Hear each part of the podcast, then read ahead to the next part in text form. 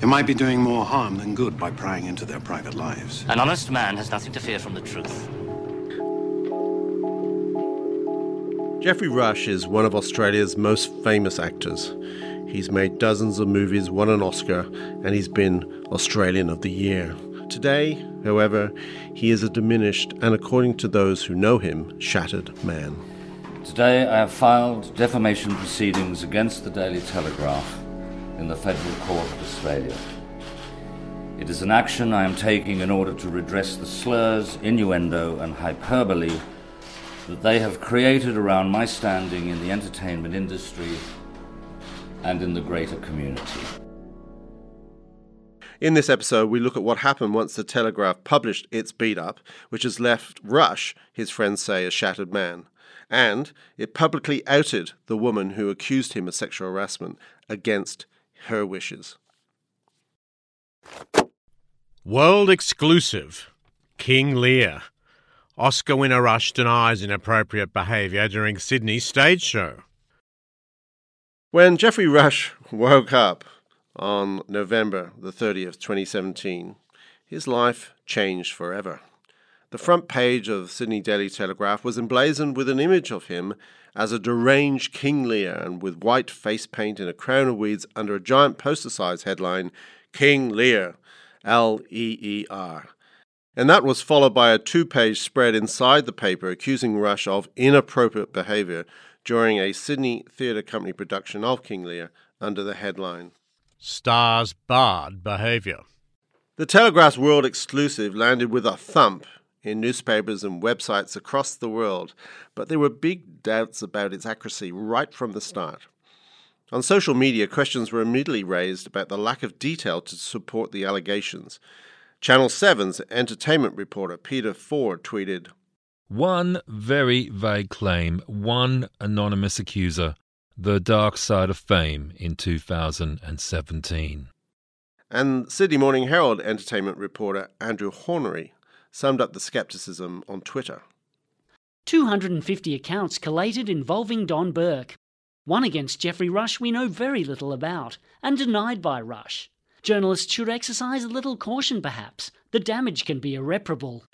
But there was something even more worrying for the Telegraph's reporter Jonathan Moran and his editors the deep divisions over the story within its own ranks at News Corporation. Not only had Melbourne's Herald Sun decided not to run the story at all, the paper's deputy editor, Chris Tinkler, sent out an urgent email to all staff warning his journos to steer clear. Important notice for all staff do not retweet or post any articles regarding Geoffrey Rush. And there was this follow up by text message to Herald Sun staff warning reporters under no circumstances retweet, share, like, repost any stories about Geoffrey Rush on social media, etc., until further notice. The telly are running with a yarn which is highly libelous. With me is Amber Schultz, one of the INQ. inquiry reporters who has dissected the Rush case alongside her colleague Georgia Wilkins. I should say that this is a production of Crikey's Investigative Unit INQ. and 2SER's Fourth Estate and you can listen to all the episodes at crikey.com.au or subscribe to Fourth Estate at 2SER.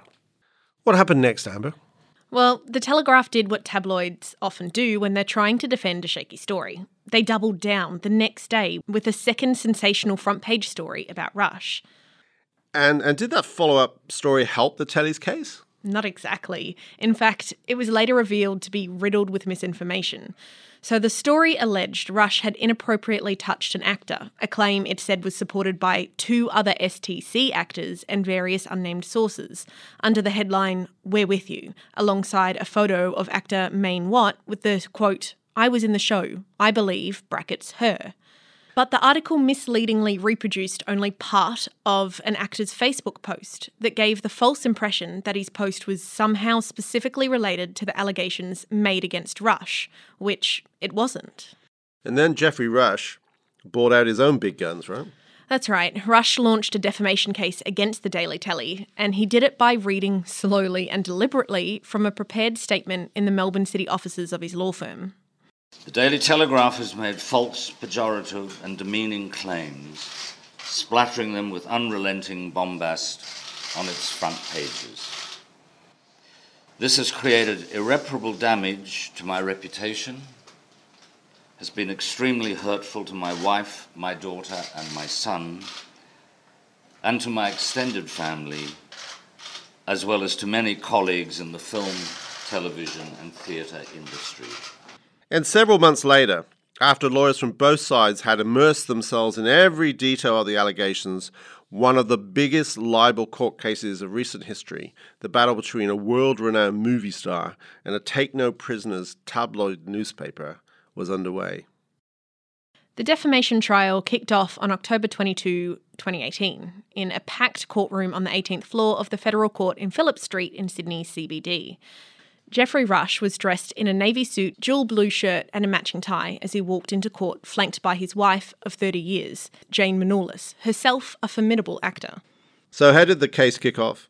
Rush's barrister, Bruce McClintock, SC, set the scene with a demeaning description of the Telegraph star reporter Jonathan Moran. Mr. Moran is a gossip columnist. I don't wish to be unkind, but an investigative journalist he isn't. He was obviously desperate for a story. Poor Mr. Moran.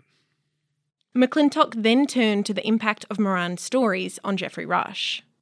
These articles have had a devastating effect on Mr. Rush, Your Honour, personally and professionally, as well as the destruction of his reputation and the naming him falsely as a pervert and a predator and someone who engaged in sexual assaults. There's, of course, as I said, the hurt to his feelings. And McClintock told the court the effect the stories had had on Rush's earnings. Across five months from July to November 2017, Rush earned 1.5 million. That number, he said, dropped to 44,000 across the 10 months between publication and the court date. And then came Rush himself.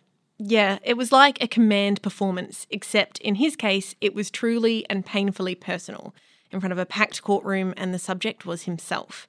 He spent almost three days in the witness box, starting with his early career and then moving to the Telegraph stories and how they affected him.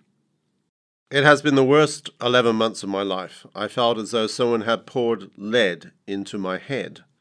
I felt I had been ambushed. I was in freefall. I think, the front page, looked like a police lineup. It made a madman from the theatre look criminal in reality. And he was grilled by the barristers about his relationship with Eryn Jean Norvill, the alleged victim, right?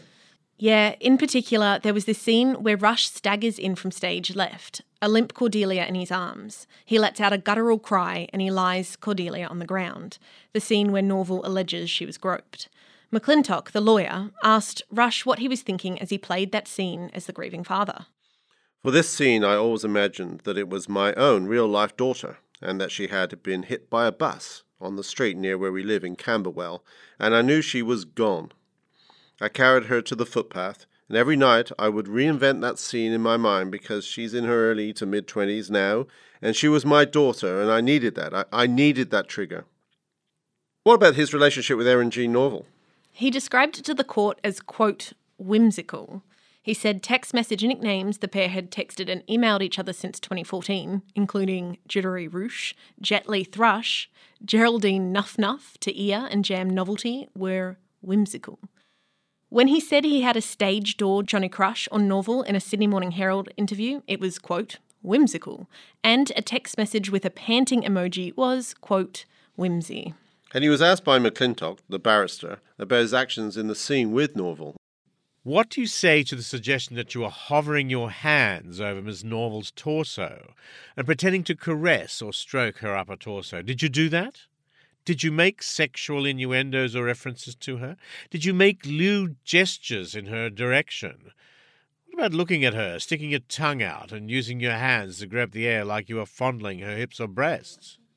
He denied all those suggestions, and he denied that the play's director, Neil Armfield, had asked him to make the scene where he carries Cordelia, quote, more paternal and less, quote, creepy, or that anyone had brought inappropriate behaviour to his attention.